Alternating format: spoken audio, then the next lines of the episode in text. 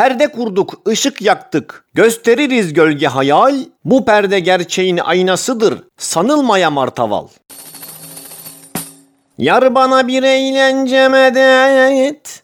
Aman bana bir eğlence medet. Kara gözüm, iki gözüm neredesin? Senin burnunla kulağını fareler yesin. Bıy bıy bıy bıy bıy bıy.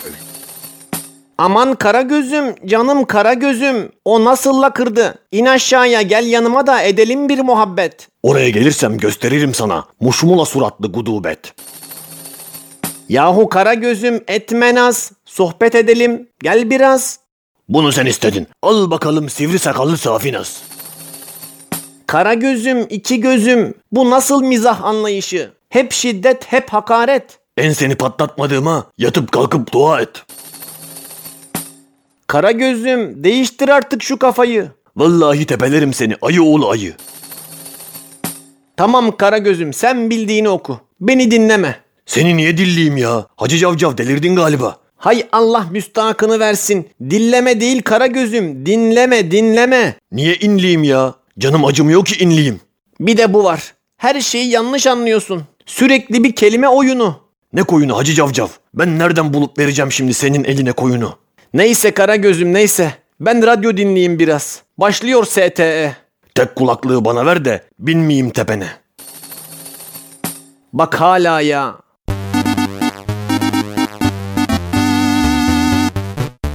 Sizi tenzih ederim.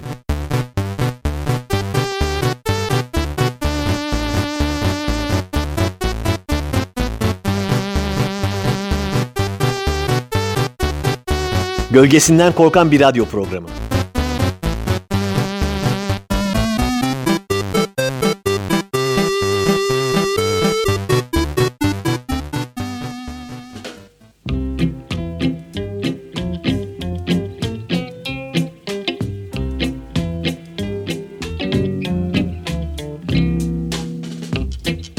Merhaba sevgili Radyo Karavan dinleyenler. Nasılsınız inşallah? İyisiniz maşallah diyoruz. Ve otuz sekizinci programımızı da açıyoruz. Bu programımıza da her zaman olduğu gibi sizden ayrı kaldığımız sürede yaşanan gelişmeleri sizlerle paylaşarak başlamak istiyoruz. İki haftada bir program yapmanın en kötü yanlarından biri günceli yakalayamamak dostlar. Ben tam aa bak programda bu konudan bahsedeyim. Bu konu çok popüler şu sıralar. Dediğim konular program yayınlanıncaya kadar gündemden düşmüş, unutulmuş oluyor. Sosyal medyada gündem olan konular birkaç gün geçmeden yerini başka çılgınlıklara bırakıyor. Programımız sosyal medyanın hızına yetişemiyor anlayacağınız. Tam çeşitli uzuvlarımızla gazoz kapağı açma olayına yeni yeni alışmıştık ki o olay yerini FaceApp uygulamasıyla kendini yaşlandırmaya bıraktı. Bir sabah bir kalktık Instagram geriatrik kliniğine dönüşmüş. Boyun damarları çıkmış, saçları dökülmüş, dişleri çürümüş bir sürü ölüm döşeğinde insan bize bakıyor. Timeline'ı zombiler basmış. Korku filmi gibi olmuş instoş. Uzun süredir görmediğim arkadaşlarımı bu halde görünce panik oldum. İlk başta gerçek halleri zannettim. Ne olmuş lan buna? Çökmüş resmen. Tövbe estağfurullah ne olmuş dedim. Korktum. Daha önce hiç tipini görmediğim ama Instagram'da ekli insanları da bu halleriyle gördüm mesela. Ve doğal olarak hiçbir şey anlamadım. Onların da gerçek halleri o zannediyorum şu anda. Benim gözümde o insanlar hep yaşlı olacak. Hayata Benjamin Button gibi başlayacaklar. Geçen gün uzaktan Doğan Cüceloğlu'nun profil resmini gördüm. Yekta Kopan kendini yaşlandırmış sandım. İyice kafaları yedim. Herkese o gözle bakıyorum. Gerçekten yaşlı bir insan görsem inanmayacak duruma geldim. Bu uygulamanın bu kadar tutmasının en büyük sebebi sanırım ölüm korkusu. Çünkü insanlar doksan beş yaşındaki hallerini görünce sanki o yaşa kadar yaşayabileceklerini sanıyorlar. Ne de olsa inanmak başarmanın yarısıdır. En kötü kırk yedi olurlar. Fena mı? İşte doksan beş yaşında böyle görünecekmişim. Demek daha buralardayım. Hemen gitmiyorum demek. Geleceği öğrenmek için falcılardan medet ummak demek. Ben bu uygulamayı indirmedim ama sanırım fotoğrafınızı farklı cinsiyetlerde ya da daha genç yaşlarda yapabildiğiniz ayarları da var. Ama nedense kimse yirmi yaşındaki halini ya da farklı cinsiyetteki halini paylaşmıyor. Herkes cinsiyetinden ve geçmiş yaşantılarından memnun demek ki. Ulaşılmak istenen şey sadece uzun yaşamak. Uzun yaşayıp da ne yapılacaksa en iyi ihtimalle kendini unutup altına sıçarsın. İşte o kadar. Ulan sen de amma analiz kastın ha. Alt tarafı bir uygulama. Millet eğleniyor işte. Yüklüyorsan yükle, yüklemiyorsan yükleme. Asıl senin gibiler için analiz yapmak lazım. Dediğinizi duyar gibiyim. Haklısınız dostlar. Ne diyeyim? Fazla analiz göz çıkarmaz. Ama ben garantici biri olarak bu uygulamayla kendimi yaşlandıracak olsam ilk önce on altı yaşındaki fotoğrafımı otuz altı yaşına getirir, uygulamanın sağlamasını yapardım. Bakalım gerçekten de tutturabiliyor mu diye. Sonuçta kanlı canlı örneği karşımızda.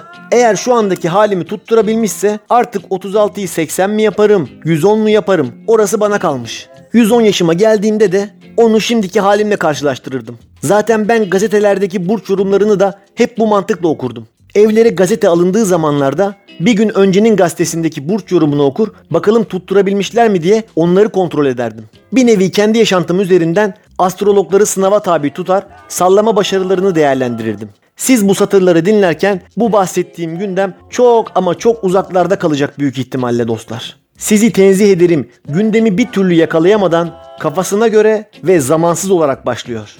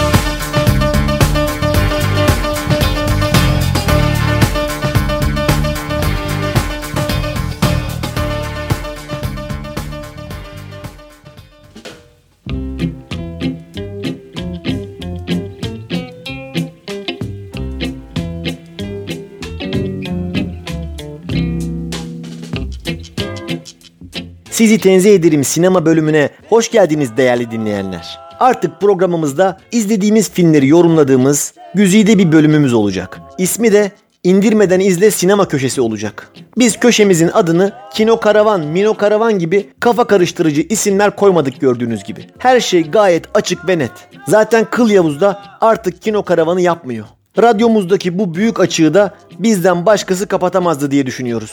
Bu özel köşemize başlamadan önce şunu da söyleyelim. Bizim sinema programımız başka sinema programları gibi spoiler filan içermiyor. Gönül rahatlığıyla ailenizde dinleyebilirsiniz. Daha en başında katil uşak deyip, Bruce Willis aslında ölüymüş deyip, Edward Norton şizofrenmiş deyip filmlerin içine etmiyoruz. Zaten dinleyince daha iyi anlayacaksınız. Aslında filmler hakkında da pek konuşmuyoruz. Bugün sizlere entel sinema severliğin olmazsa olmazı Uzak Doğu sinemasından bahsetmek istiyoruz sevgili dinleyenler. Sinemaya gönül verenler az çok bilir. Bir Kore sineması, bir İran sineması övülmezse bu iş olmaz. Biz de biraz Kore övelim dedik. Şaka yapıyoruz değerli dinleyenler. Ne öveceğiz Allah'ın Kore sinemasını? Sadece Uzak Doğu sineması izleyecekseniz işinize yarayacak birkaç tüyo vereceğiz. Sonra da evlere dağılacağız. Hepsi o kadar. İlk önce şunu söyleyelim. Kore sinemasında bütün karakterler birbirine benziyor. Özellikle kadınlar. Sanki filmlerde masraftan kaçınmak için toplam iki kişi oynatmışlar gibi bir durum söz konusu. Filmin ortalarında bir yerde gördüğünüz kız için ya bu en başta başroldeki çocuğun sevgilisi miydi yoksa başka biri mi diye sorabilir. Yanınızda biri varsa filmi durdurup tartışabilirsiniz. Aynı şekilde filmin sonundaki bir adam için ya bu adam gözlüklü adamın komşusu muydu yoksa kızın amcasının oğlu muydu diye fikir teatisinde bulunabilirsiniz. Böyle şüphelere kendinizi hazırlayın. Ben böyle bir sinema filminin seslendirmesinde yer almıştım. Seslendirme yönetmenlerinin yan rollerin konuşmasını alırken ne kadar zorlandığını gözlerimle görmüştüm. Üstelik bir savaş filmiydi. Bir sürü aynı üniformalı, birbirine benzeyen adam vardı. Kimin kimi konuştuğu iyice çorba olmuştu. En son onlar da vazgeçmiş, bu benim konuştuğum adam değildi galiba abi dendiğinde ya söyle geç boş ver kardeşim dendiğini görmüştüm. Filmi izlerken gözünüzü dört açıp azami dikkat edin. Dikkat etmeniz gereken bir diğer husus da evde mutlaka üç dakikada hazırlanabilen hazır noodle'lardan olsun. Çünkü filmlerde devamlı noodle yiyorlar. Ellerinde o çubuklar şapırdata şapırdata götürüyorlar noodle'ları. Hiç de düşünmüyorlar izleyenlerin canı çeker mi, bir yerleri şişer mi diye. Siz de evde o hazır noodle'lardan bulundurursanız filme ara verip üç dakika içinde onlarla karşılıklı noodle yiyebilirsiniz. Biz geçen gün Burning diye bir Kore filmi izledik. Güzeldi mesela. bir saat kırk dakikanız varsa izleyin yani. Gerçi bizim biraz uykumuz vardı. ikiye bölüp iki güne yayarak izledik filmi. Ama etkisinden bir şey kaybetmedi. Güzel, izlenir yani. Benzer bir uyarıyı da Birleşik Krallık sineması için yapmak istiyorum. Bunlarda da pub kültürü çok önemli ya. Devamlı bira, viski, sigara filan içiyorlar. Onları da canınız çekebilir. Hiç değilse evde bir şişe biranız ve bir paket bol tuzlu çekirdeğiniz olursa sıkıntı yaşamazsınız. Evet, S T E özel sinema köşesi indirmeden izlenin sonuna geldik. Bizim yapacağımız sinema yorumu da bu kadar olur. Ama siz gerçekten güzel sinema programı da dinlemek istiyorsanız Radyo Karavan'ın arşiv bölümünde arama kutucuğuna Kino yazarak Kino Karavan'ın eski bölümlerini dinleyebilirsiniz. Sinemayla kalın.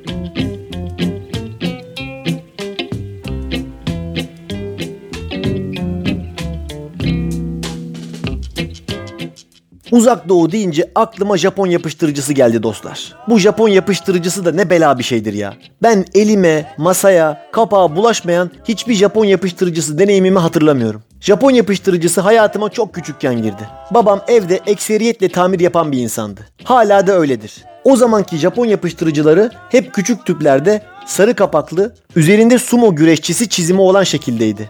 Sanırım bir sumo güreşçisi kadar güçlü olduğunu göstermek için böyle bir pazarlama stratejisi geliştirmişlerdi. Hatta bir televizyon reklamlarını hatırlıyorum. Bir adamın ayakkabısının tabanına bundan sürüp adamı ayaklarından baş aşağı tavana yapıştırıyorlardı. Bu yapıştırıcılar ilk çıktığında babam bunların abartıldığı kadar etkili olmadığını iddia eden rahmetli dedemin işaret ve baş parmaklarına bunu sürerek bir dakika boyunca sıkıca parmaklarını bastırmasını istemişti. Bir dakika geçtikten sonra parmaklarını açmasını istemiş, dedem bayağı zorlanınca da haklılığına sevinmişti. Adamcağız akşam yemeğini ters eliyle yemek zorunda kalmıştı. Bizim ailede var bir şey ya.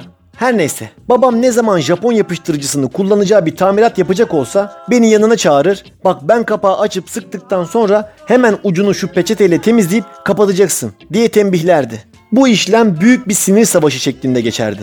Sanki Formula bir pit stopunda yarış arabalarının tekerleklerini saliselerle değiştiren adamlar gibi profesyonel çalışırdık. Çünkü o yapıştırıcının kurumaması lazımdı. Yoksa hemen çöp olurdu. Bu işlemin ciddiyeti kafamdaki Japon yapıştırıcısı algısını iyice tabulaştırdı. Adeta evde bir tabanca varmış gibi bakmaya başladım Japon'a. Yapışırsa çıkmaz, hava alırsa kurur, bu yapıştırıcının şakası olmaz, şeytan doldurur, kapağı açtın mı sıkacaksın gibi triplere girdim. Ama o zamanlar yaşım küçüktü. Sonra büyüdüm ve Japon'u kendi kendime kullanacak yetişkinliğe ve yetkinliğe eriştim. Tamirat yapma alışkanlığı gibi Japon yapıştırıcısı kullanma tutkusunun da babadan oğula geçtiğini idrak ettim. Bir gün Walkman'imi tamir ederken biraz sıktığım tüpün kapağını kapattığım sırada kapaktan fırlayan küçük bir yapıştırıcı damlası gözüme kaçtı. Aman yarabbi, kör oldum sandım. Hatta zamanında müdahale edemezsem ölebileceğimden korktum. Hemen banyoya gidip gözümü on dakika yıkadım.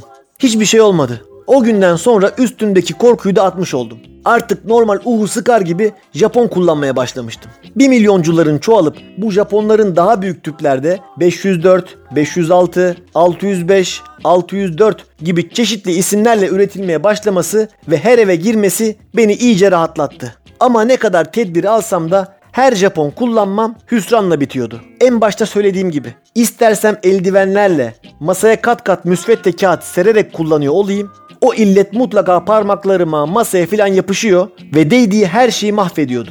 Parmaklarıma bulaştığı zaman üç gün kemiriyor, vücudumdaki tortuları anca temizleyebiliyordum. Ahşap masalara damladığı zamansa cetvelle, bıçakla, falçatayla artık Allah ne verdiyse kazıyarak masanın anasını yiyordum ve bu hiç değişmiyordu. Peki bu kötü yanlarına rağmen Japon kullanmayı bıraktım mı? Asla. Çünkü ben bir bağımlıyım. Daha geçen gün çocuğun bir oyuncağını yapıştırırken her yerin içine ettim. Aramızda sadomazo bir ilişki var. Ben bir Japon yapıştırıcısı bağımlısıyım dostlar. Ve bundan utanmıyorum. Oh be, söyledim rahatladım. Ülkemizde Japon yapıştırıcısı olarak bilinen yapıştırıcının Amerikalı bilim insanı doktor Harry Hoover tarafından icat edildiğini ve Vietnam Savaşı yıllarında çatışmalarda yaralanan askerlere tıbbi müdahalede kullanıldığını, insan derisini süratle ve etkin şekilde yapıştırmasından ötürü açık yaraları klasik dikişe gerek kalmadan kapatma sorununu bu yapıştırıcının çözdüğünü biliyor muydunuz?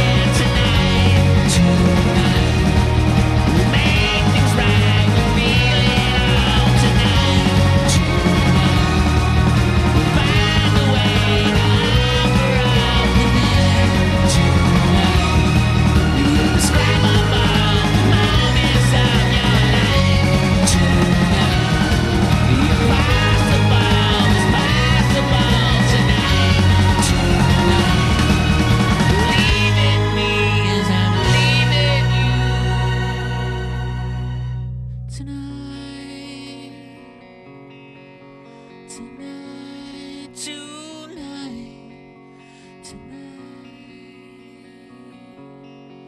tonight.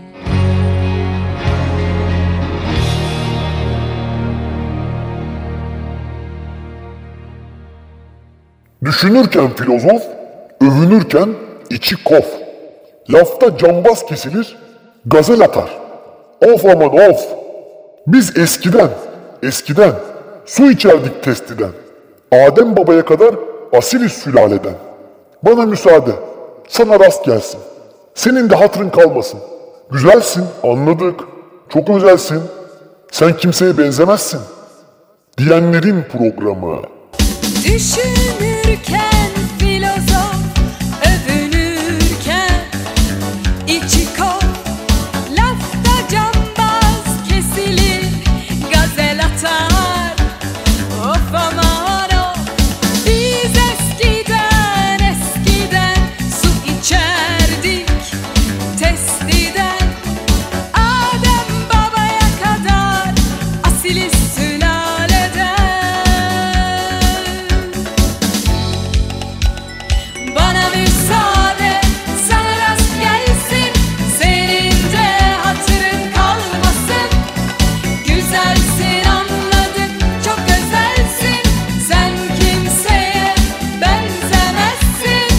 Sizi tenzih ederim. Devam ediyor.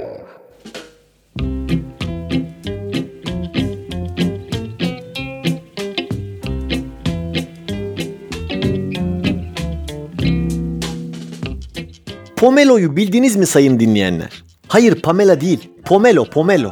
Bilmedik dediğinizi duyar gibiyim. O zaman let's talk about Pomelo. Şimdi size biraz bahsedeceğim. Hemen aa onun adı Pomelo muymuş diyeceksiniz. Hani büyük hipermarketlerde, sebze meyve reyonunda, kırmızı filenin içinde dev bir greyfurt gibi sarı bir meyve var ya. Hani insanda yumuşak gibi bir izlenim yaratan. Hep acaba kavun mu, greyfurt mu ne lan bu dedirten. Bakkallardaki dandik plastik topların içine konulduğu dandik kırmızı plastik filede duran şey. İşte o tropik bir meyve olan ve kimsenin alıp yemediği pomelo. Bakın burada kırmızı plastik file çok önemli. Çünkü ben daha bu tuhaf meyveyi kırmızı file dışında başka bir renk filede görmedim. Sanırım kırmızı file pomelonun vazgeçilmezi. Bütün vitamini kırmızı filede. Fileyle beraber yiyiliyor herhalde. Yoksa bu ısrarın başka bir açıklaması olamaz. Pomelo ülkemizde satılan diğer tropikal meyvelere nazaran çok şanssız. Yeterli popülerliği yakalayamamış bir meyve. Hak ettiği yere gelememiş. Bütün tropikler yolunu bulmuş, bu yaya kalmış. Kesinlikle bir avokado, bir Hindistan cevizi, bir ananas değil. Bir mango, bir papaya da değil. Zaten artık avokado, ananas filan bizim elma armut gibi bir şey oldu. Orta sınıfın salatasına koyduğu, bebeğine yedirdiği bir şey oldu. Seyyar arabalarda çubuk takılıp hıyar gibi satılan bir noktaya geldi. Ama pomelo öyle mi? Yazık pomeloya. Onun neyi eksik? Şekil desen şekil, tat desen tat. İsmi de gayet tropikal. Ama ben o plastik kırmızı fileden şüpheleniyorum. Bu meyvenin bahtını kapayan, artık çoğu bakkalda bile satılmayan plastik topların halefi olarak algılanması bence. Bu da ortak bilinçaltımızın bir sonucu olabilir. Gerçekten merak ediyorum. Sizlerin arasında hiç pomelo almış, yemiş, kabuğundan reçel yapmış birileri var mı? Taylandlı dinleyenlerimizi tenzih ederim. Mesela ben bu konuyu sizlere anlatmaya karar verdiğimde bile eve iki yüz metre uzakta pomelo satılmasına rağmen gideyim de şu pomeloyu bir alayım, tadına bakayım diye aklımın ucundan bile geçirmedim.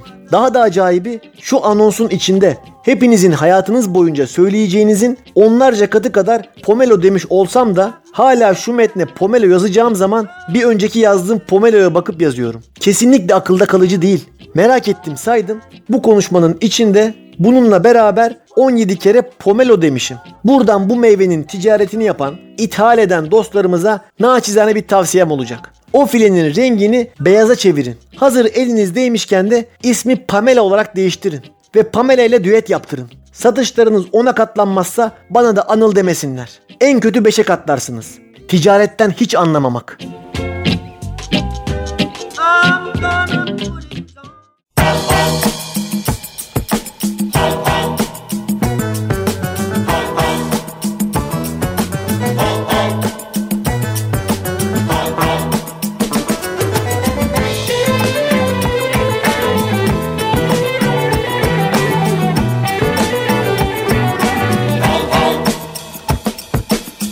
Akşam olup gün batınca, dağlara hüzün çökünce, lale sümbül boynunu eğip kurt kuzuya kem bakınca, köye döner nazo gelin, yavru ceylan gibi kaçar, seke seke çaydan geçer, nazo gelin ayağına takar hal hal.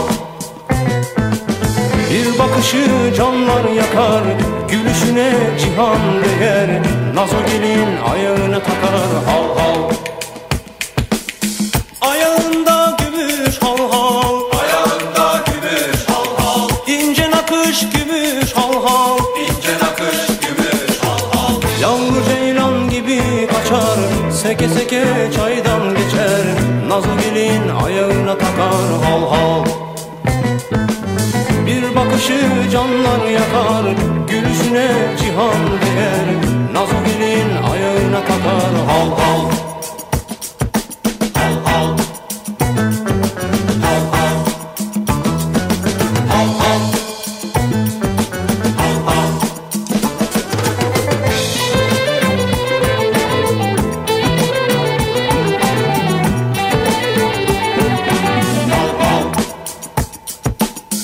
Yedi köyün yiğitleri, ağaları ve beyleri, boş yere durmuş beklerler, yaralıdır yürekleri. Gitti gelmez nazo gelin, yavru ceylan gibi kaçar, seke seke çaydan geçer, nazo gelin ayağına takar hal hal. Bir bakışı canlar yakar, gülüşüne cihan değer, nazo gelin ayağına takar hal hal.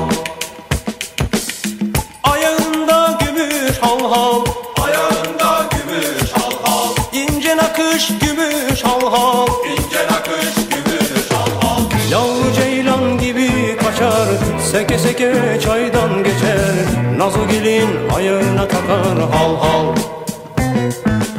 Bir bakışı canlar yakar, gülüşüne cihan değer, nazo gelin ayağına takar hal hal. Yavru ceylan gibi kaçar, seke seke çaydan geçer, nazo gelin ayağına takar hal hal. Bir bakışı canlar yakar, gülüşüne cihan değer, nazo gelin ayağına takar hal hal. Yavru ceylan gibi kaçar, seke seke çaydan geçer, nazo gelin ayağına takar hal hal. Bir bakışı canlar yakar, gülüşüne cihan değer, nazo gelin ayağına takar hal hal. Yavru ceylan gibi kaçar, seke seke çaydan geçer, nazo gelin ayağına takar.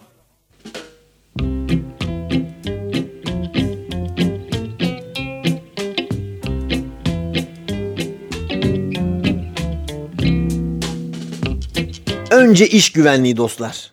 Bu tabelayı birçoğunuz hatırlarsınız. Şimdi hatırlamadıysanız da görünce kesin hatırlarsınız. Sarı bir zeminde elli sene öncenin Amerikan çizgi roman dünyasından fırlamış bir adam bize parmak sallayarak bu cümleyi hatırlatır.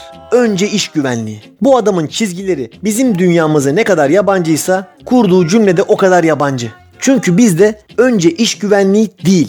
Öncelik çoğu kez değişebilir ama o öncelik çoğu kez iş güvenliği olmaz. Alt kattaki klimayı tamir etmek için arkadaşının boynuna bacaklarını dolayıp apartman penceresinden aşağı sarkan tamirci görüntüsü gözünüzün önüne gelmiştir. Mesela bu görüntüde öncelik iş güvenliğinde değil. Öncelik arkadaşlıkta, dayanışmada, karşılıklı güvende, cesarette ve işi bir an önce bitirip rızkını çıkarabilmekte.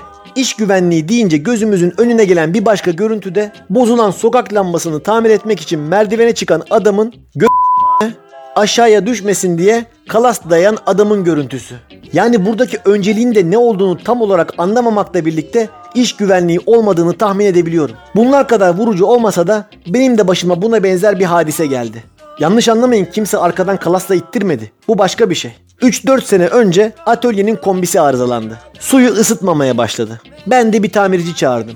O daireye taşındığımdan beri yani yedi senedir genel bir gaz kokusu vardı. Ama ben normaldir herhalde diye hiç üstüne düşmemiştim. Kombici geldi, aletin suyu ısıtmamasının nedenini buldu. Değişmesi gereken parçayı söyledi. Tam giderken de Ya burası gaz kokuyor, boruda çatlak olabilir ha deyip arka cebinden çakmağı çıkarıp çaktı ve boruyu yaktı. Boru tamamen alev aldı. Ben aman abi dur ya ne yapıyorsun derken de eliyle alevleri söndürüp ben demiştim bak çatlak varmış. Size gaz faturası da fazla geliyordur ha dedi. Hiçbir şey olmamış gibi suratıma bakıp gülümsüyordu. Ben içimden ulan bu işin prosedürü böyle mi acaba? Benim bildiğim köpük möpük sıkarlar kaçağı anlamak için. Çatmakla gaz mı kontrol edilir lan diye geçirirken bir anda adamın bu işi yüzlerce kez yapmış olduğunu anladım. Benim için büyük ama kombici için küçük bir hareketti. Onun rutini buydu. Mutlaka gaz kaçağını anlamak için çok daha güvenli yolları da biliyordur. Ama ya şimdi kim uğraşacak koyayım ya diye düşünmüş olmalıydı. Belki de haklıydı.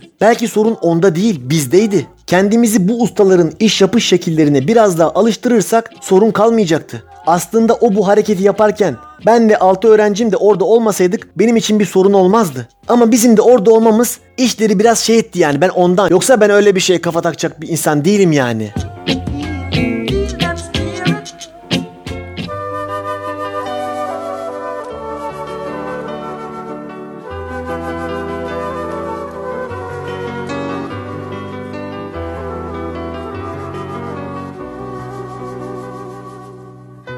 İstersen hiç başlamasın, bu hikaye eksik kalsın. Onca yaraların ardından yeni bir aşk yaratamazsın. Yeni bir aşk yaratamazsın. İstersen hiç başlamasın, bu hikaye eksik kalsın. Onca yaraların ardından yeni bir aşk yaratamazsın.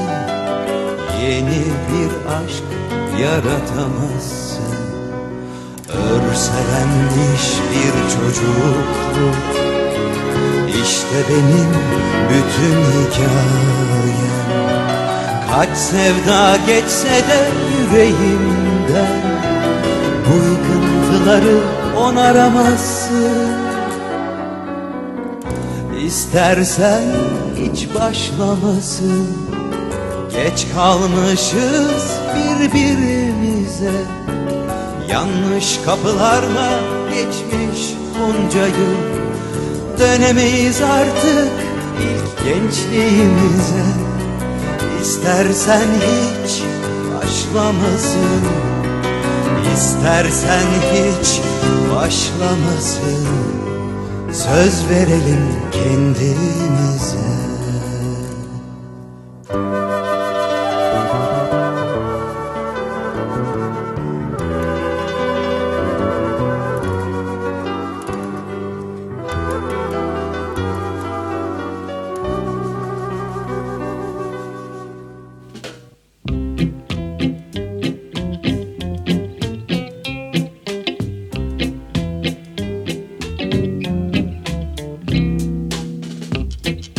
Çakmak deyince aklıma başka bir iş güvenliği anım daha geldi. Bu seferki daha teknolojik ama başrolde yine çakmak var. Aynı dönemlerde aşağı Dudullu'da bir deri atölyesinde çalışıyordum. Oğlum senin Dudullu'da deri atölyesinde ne işin var lan demeyin dostlar. Uzun hikaye. Grafik tasarım kadrosuna ihtiyaç duyan dört beş katlı otuz kırk kişinin çalıştığı büyük sayılabilecek bir deri atölyesiydi. Ben de açıkçası burada ne yapacağımı merak ediyordum. Patron içeriye bir tane çok büyük lazer makinesi aldığını ama bunu yeterince verimli kullanamadığını, bu aleti kullanarak kemerlerin, çantaların üstüne desenler yapılabileceğini, hatta derilerin lazerle kesilerek anahtarlık ve süs eşyaları da yapılabileceğini söyledi. Senin görevin Jim, tabii eğer kabul edersen, bunları yapmak ve bu lazer aletini verimli şekilde kullanmayı sağlamak dedi. Tamam deneriz dedim. Alet nerede dedim.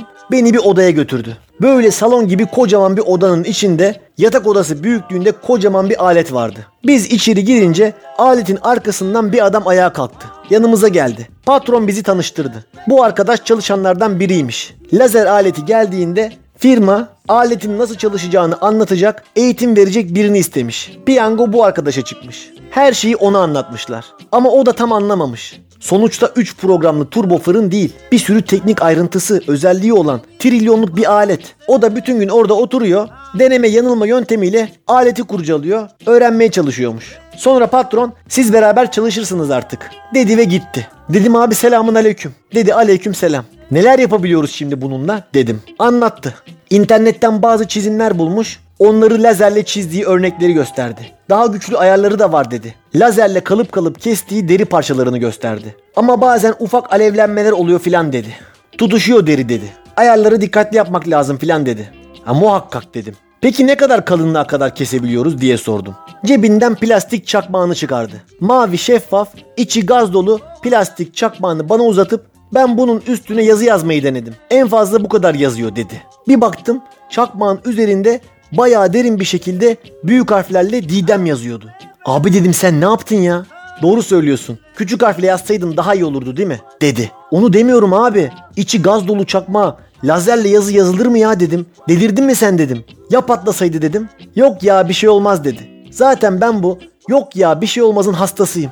O sarı zemindeki Marvel karakterli adamın önce iş güvenliği yazısının yanına bizim Ekrem abinin yok ya bir şey olmaz yazısını yazmak lazım. Sen yine de bir daha yapma istersen abi. Tehlikeli olabilir dedim. Sonra biz onunla bayağı arkadaş olduk. Mesai yaptık. Aleti de kurcalaya kurcalaya bayağı bir öğrendik. Sonra benim aklıma bir fikir geldi. Dedim acaba bundan dövme yapılır mı? Çünkü saniyeler içinde çok detaylı çizimleri çok kaliteli bir şekilde çizebiliyor. Dövme yaptıracak kişi dövmeyi yaptırmak istediği yerini tezgaha koyacak. Sadece beş on saniye dişini sıkacak o kadar. Bir de sabit durması lazım tabii. Hiç hareket etmeyecek. Çünkü biraz hareket ederse çizim kayar. Tabi aletin ayarını yapacak kişinin de çok iyi yapması lazım. Yani lazerin gücünü birkaç kademe fazla ayarlarsa dövme yaptıracak kişi deniz atı dövmesi yerine deniz atı şeklinde kesilip eline verilmiş derisiyle eve gidebilir. Çerçeveletip duvarına asar anca. Ama sonra aklıma geldi. Bu riske hiç gerek yok ki. Lokal anestezi yaparak bu sorunları çözebiliriz dedim. Anestezi ilaçlarını nereden bulacağız dedi. Bilmiyorum dedim. Aslında dövme yapılacak yeri buzla uzun süre ovarsak orası iyice uyuşur. O zaman hiçbir şey hissetmez. Öyle olmaz mı dedi. Olabilir dedim. Ben gönüllü olurum dedi. Gitti mutfaktan bir kova dolusu buz getirdi. Tamam o zaman sen kolunu iyice of, kuru yer kalmasın. Ben de bakkaldan salam alayım da önce salamın üstüne yazarız. Deneme yaparız. İşimizi şansa bırakmayız dedim. Önce iş güvenliği dedim. Tamam dedi. Ben tam giderken arkamdan salam fıstıklı olsun sonra yeriz dedi. Tamam dedim. Öğle arası olduğu için herkes dışarıdaydı. Atölye bomboştu. Ben bakkaldan fıstıklı maret ton buz salamı aldım geldim. Ekrem abi kolunu buz kovasında dinlendirirken ben de salamın paketini açıp lazer tezgahının üstüne yerleştirdim. Bilgisayarın başına geçip Didem isminin güzel görüneceği bir yazı karakteri aramaya başladım. Tam o sırada kapı açıldı. Gelen patrondu. Ne yapıyorsunuz dedi. Ekrem abinin kolu incindi, buzlu suya soktu. Ben de yeni tasarımlar için güzel font araştırıyorum dedim. Tezgahın üzerindeki salamı kafasıyla gösterip bu ne burada dedi. Ekrem abiyle birbirimize baktık ve şarkı girdi. Around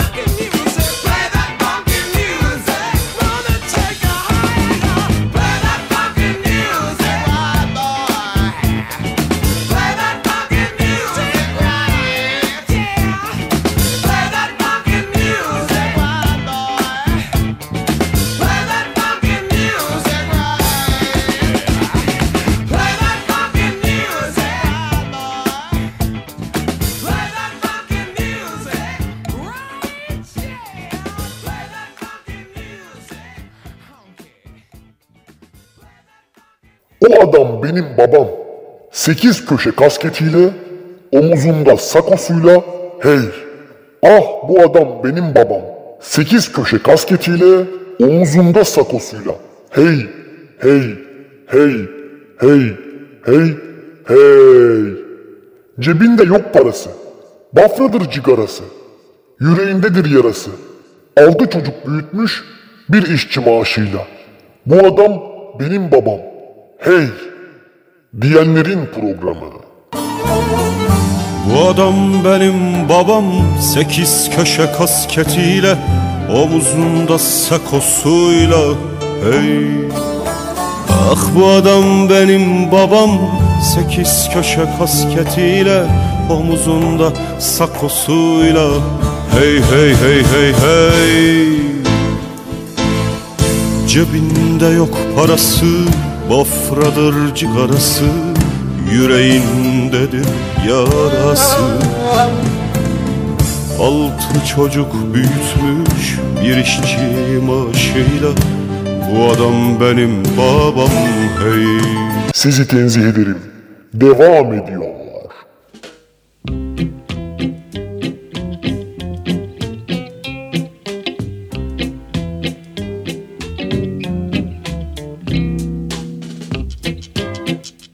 Geçen gün çocuk iki balık görsün diye akvaryuma götürdük.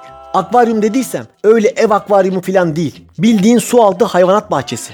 Adamlar Ünalan'a A V M yapmışlar. A V M'nin altına su altı hayvanat bahçesi yapmışlar. Su altı hayvanat bahçesinin içine de altı metrelik timsah koymuşlar dostlar. Böyle absürtlük olamaz. Otobüsten iniyorsun, A V M'ye giriyorsun. Yukarıda tişörtlere, pantolonlara bakıp dondurma filan yiyorsun. Sonra yerin iki kat altına inip timsah, köpek balığı, tarantula, dev su faresi, vatoz, boğa yılanı, akrep, penguen filan görüyorsun. Sonra üç kat yukarı çıkıp yüz elli metre uzunluğundaki kebapçı bacası gibi bir kaydıraktan aşağıya kayıp tekrar tişörtlere bakmaya devam ediyorsun. Biz nasıl bir çağda yaşıyoruz ya? Ne oldu bize? Bütün hayatımız fantastik film gibi oldu. Mısır'dan timsah, Güney Amerika'dan susamuru getirmişler, Ünalan'da yaşatıyorlar. Bizim su ürünleri mezunu çocukları da işe almışlar. Onlar da bu kalemunlara yemek saatinde plastik kutularda hamam böceği, sus hamurlarına havuç, hıyar filan veriyorlar. Bu gençler için de istihdam olmuş, ekmek kapısı olmuş. Herkes işinde gücünde. Benim bunlara şaşırmam bitmemişken bir de burada doğum günü organizasyonu olduğunu öğreniyorum. Daha da şaşırıyorum. Millet tarantulaların, zehirli kurbağaların, çıplak kör farelerin yanında kısır yiyip limonata içiyor. Vay anasını, neler olmuş buralarda ya derken bu sefer de şnorkelle, tüple köpek balıklarının, vatozların arasına dalma aktivitesi olduğunu öğreniyorum. Şaşkınlıklardan şaşkınlık beğeniyorum. Şaşmalara doyamıyorum. Bütün bu şaşkınlıklardan sonra penguenlerle asker arkadaşıymış gibi çekilmiş photoshoplu fotoğrafımızı alıp eve gidiyoruz. Apartmana girip evimizin olduğu en üst kata çıktığımızda ağır bir koku bizi karşılıyor. Belli ki bir yerde bir fare vefat etmiş ve akrabaları cenazeyi kaldırmamış. Kokunun çatıdan geldiği aşikar ve çatıya giden kapak bizim kapının hemen üstünde. Teknik olarak çatıya en yakın aile biziz. Bir saat geçmeden karşı komşumuz kapıyı çalıyor. Çatıda fare ölmüş, Anıl onu alabilir mi acaba diye bir soru soruyor. Çatıya en yakın dairede oturmamız bazı insanlarda bu işi bizim yapmamız gerektiği algısı yaratmış. Sizinkiler alsa olmaz mı? Çıkışımıza gelen damat tatilde, benim bey de hayatta yapamaz öyle şeyler cevabıyla susuyoruz. Senin bey yapamaz da Anıl yapar değil mi a** koyayım? Tarantino'nun Pulp Fiction filminde evine beyni dağılmış birini getirdikleri için arkadaşlarına ettiği sitem aklıma geliyor. Bizim evin kapısında ölü fare deposu diye bir tabela mı gördün acaba diye sormak istiyorum.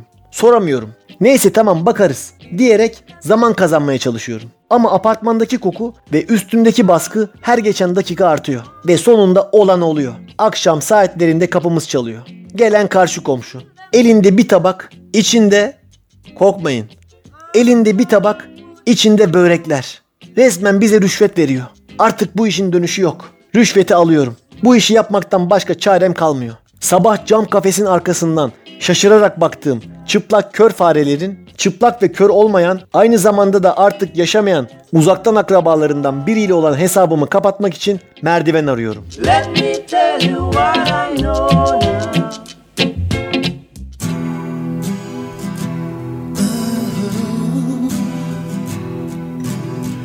İşte güneş hiç batmadı ki, e batmadı. Erir kanatların, çıkarsam yükseğe. Yaş çok gençti, bırak bu işleri diyorlar.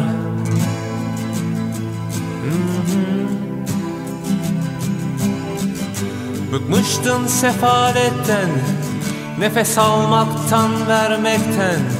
Onun haberi bile yok, ne kadar çok sevdiğinden. Bıkmıştın okullardan, ceketten, kravattan. Seni hep zorluyorlar, ruhunu istiyorlar. İşte, işte güneş, işte güneş. Şimdi acil bir şekilde yaşamak gerek. Yaşa. Onların bilmediği bir yerde başlıyor. İşte güneş hiç solmadı ki, ne reklamı vardı ne de bir klibi. İşte şarkı, ne zaman yazıldı, ne listeye girdi, ne de bir ödül aldı. Bıkmıştın reklamlardan, içi boş şarkılardan, sözlü de terlemekten, maçta yenilmekten. Bıkmıştın savaşlardan, tek başına koşmaktan, bu şarkıyı dinlemekten ve onu söyleyenden. Yayınlardan, sayımlardan, korku içinde olmaktan, kalabalık otobüsten, yürümeyen trafikten, o partiden, şu heriften, hep zam gelen kasetlerden, A Y T'den, kaydelerden. önündeki engellerden. İşte, işte güneş, işte güneş. Şimdi acil bir şekilde yaşamak gerek. Yaşa.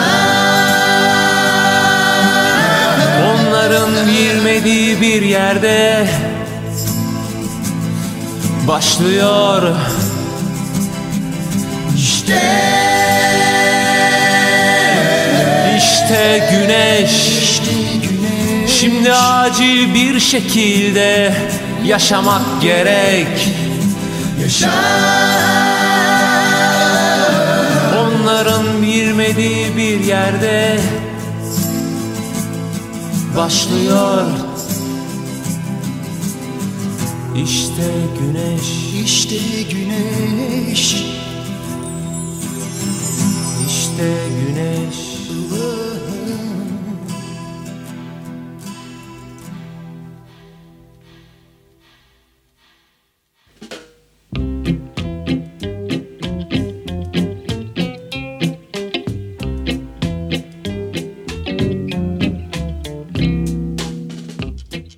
Bir programımızın daha sonuna geldiğimiz şu dakikalarda sizlere gereksiz kibarlık peşinde koşan şoför teröründen bahsetmek istiyorum. Bakın ne kadar güzel bir zincirleme tamlama oldu. Gereksiz kibarlık peşinde koşan şoför terörü.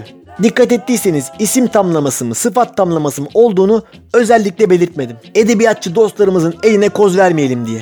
Bu şoförler yayalara yol vermeyi çok severler. Yol verdikleri yaya karşıya geçmeyi reddedince de çok kızarlar.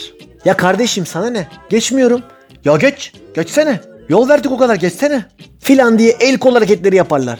Kornaya filan basarlar. Ya s*** git, geçmiyorum. Şimdi o şoför yayaya iyilik yaptığını sanıyor. Ama bilmiyor ki üç şeritlik yolda sen yol verdin de senin dışındaki iki şeridin bundan haberi yok. Ben seni dinlesem mal gibi yolun ortasında kala kalacağım. Her tarafımdan vızır vızır arabalar geçecek. Sen yolunu verdin, kurtuldun. Sonra bastın gittin. Hiç bakıyor musun dikiz aynasından benim halime? Sen resmen beni ateşe atıyorsun. Bırakın kardeşim, artistlik yapmayın. Yaya işini bilir. Yayalık dinamikleri farklıdır. O her şeyi hesaplar. Yolun ortasında beklemesi gerekiyor mu? Arkadan gelen arabanın hızı ne? O hep en son çok yavaş geçen araba geçti mi? Hepsini bilir o. Siz merak etmeyin, işinize bakın. Geçen gün yolun kenarında kaldırımda duruyorum. Cep telefonunda bir şeylere bakıyorum. Baktım bir korna düt düt. Dedim bana çalmıyor herhalde. Yine düt düt. Bir kaldırdım kafayı. Adam bana yol veriyor. Yok dedim, istemiyorum, devam et. Yok, ısrar ediyor. Geç diyor. Ya kardeşim manyak mısın? Karşıya geçmeyeceğim ki ben. Baktım iyice sinirlendi. Levyeyi alıp aşağı inecek. Tamam ya tamam, kızma. Geçiyoruz deyip geçmeyeceğim halde karşıya geçtim. Bu gittikten sonra da tekrar karşıya geçip beklediğim yere geri döndüm. Anlayacağınız etrafımız değişik dolu. Herkes sağına soluna dikkat etsin. Bir dahaki programda görüşmek üzere. Hoşça kalın.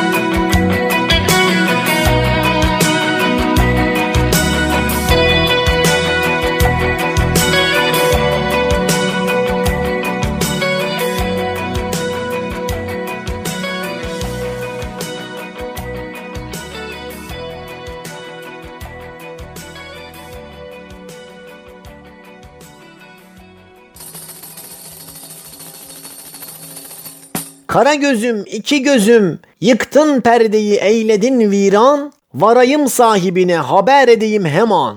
Ne kadar sürçülisan ettiysek affola, programdan sonra içelim buz gibi Coca-Cola.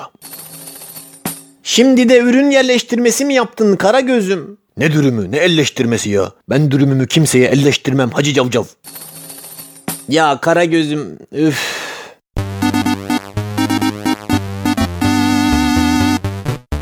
Sizi tenzih ederim.